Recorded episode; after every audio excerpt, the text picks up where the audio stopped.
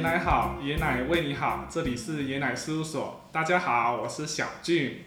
那今天我们有邀请监管师来现场跟我们一起聊长庚养生村的精血操。然后因应疫情的关系，所以我们现在是以口罩的形式做采访。好，那我们就开始吧。呃，那首先对画面中你就可以看到监管师。那我们先请监管师来简单介绍一下自己。大家好，我是养生文化村的健康管理师，我叫邱伟轩，那大家可以叫我轩轩。嗯，哦好，那轩轩监管师，我们可以问一下监呃轩轩监管师，那个监管师是什么样的职业吗？然后他可以协助长辈们做什么样的事情？在养生村的健康管理师，就是是以护理师为主来担任的。那我们主要的工作业务呢，就有健康促进、健康维护、预防保健，然后还有一些门诊就医、紧急协助这些。嗯。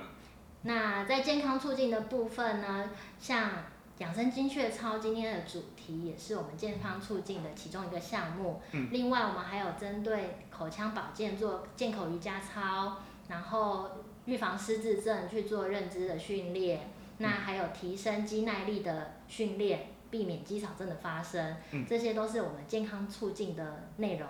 嗯。那在预防保健的部分，我们有做高阶的健康检查。在只要长辈住满一年了，我们就会安排他到长庚医院去做免费的高阶健康检查，这些都是养生村提供的很很好的一些服务。嗯。另外，在预防保健的部分，我们还有提供疫苗的注射啦。嗯。每年的流感季节到了，我们就会安排长辈注射流感疫苗。那现在很夯的那个 COVID-19 的问题，我们在村内也协助长辈完成了三剂的疫苗注射。嗯，哦，不错。然后疫苗都是免费注射，对不对？对。嗯。那呃，像我们今天的主题是养生精血操嘛，所以刚刚就可以知道说精血操他们有问题的话，也都可以问监管师这样子。那。可以来问监管师。另外，我们针对养生精血操有一个专门设计这个操的老师黄老黄良成黄老师，他也是每周三会来就是办讲座，跟大家就是介绍养生精血操。哦，好。那呃，这个养生精血操是何种情况下才可以做的运动啊？嗯，养生精血操没有特别限制。要就是长辈不能做，但是每一位长辈在做任何的运动之前，都应该要检查一下、检视一下自己的身体状况，适不适合做运动。因为养生操它包含了平衡、有氧、肌力训练，还有结合了中医的一些穴道经络。那你如果说身体有不舒服的状态，你没有办法配合做到这些动作，很容易会受伤。所以应该要检视一下自己的身体状况，现在血压正不正常啊？会不会胸闷、呼吸喘？会不会有头晕？以养生村就会让他们先量血压，对不对？他们养生村的长辈都是做自主的健康管理，所以呢，他们自自己都会有测量血压的习惯。如果说今天有不舒服的症状，他们就会自己在家里休息，就不会下来做操。好，嗯。那嗯，对于像养生精血操的部分，尽管是有没有觉得呃长辈们要强化哪方面的肌肉对他们来讲是比较重要的？就是哪个部位是最重要？强化肌肉，我觉得手脚都很重要。嗯，因为手，如果你没办法打开瓶盖。扭毛巾，这也会影响到你日常生活。那手没有力气，最最好检查出来嘛，最最容易被发现。嗯。保特瓶盖都打不开了，你就有问题了。嗯。那脚的话呢，脚没有力气也很容易发现呐。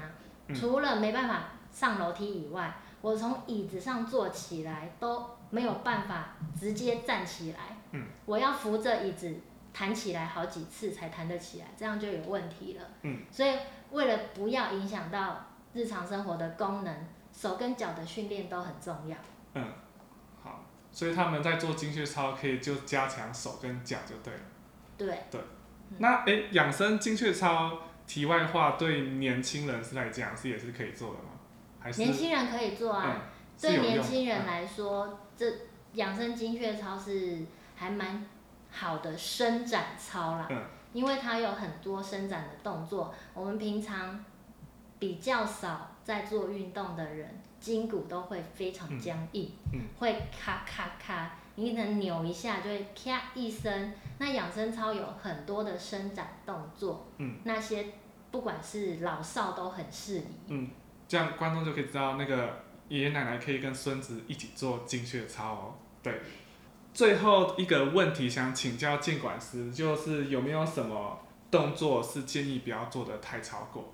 我们在做动作的时候，记得不要有弹震这件事情。嗯。像是我们有一些伸展往下伸展的，有些人伸不下去就开始嘿甩，这些往下甩，嗯，往后甩，弹弹弹的这个动作都不要做。因为这些都会让关节受伤，所以我做做到一个最大的点，我就保持住那里站着，或者是往下伸展的时候停住，这样就好了。嗯，就是不要做太超，不然反而可能会受伤。是。好，那我们今天的要问监管师关于那个养生精血操的问题，好像都问完了。然后就是谢谢监管师今天的分享，这样。所以就可以知道，不论哪个年纪都应该保持运动的好习惯哦。那如果喜欢我们，或者是对养生村的资讯就是有兴趣的人，都可以订阅我们的频道。然后 Podcast 上面也有很多完整的采访的片段，这样。那为了爷奶好，爷奶为你好，这里是爷奶事务所，我们下次见喽，拜拜。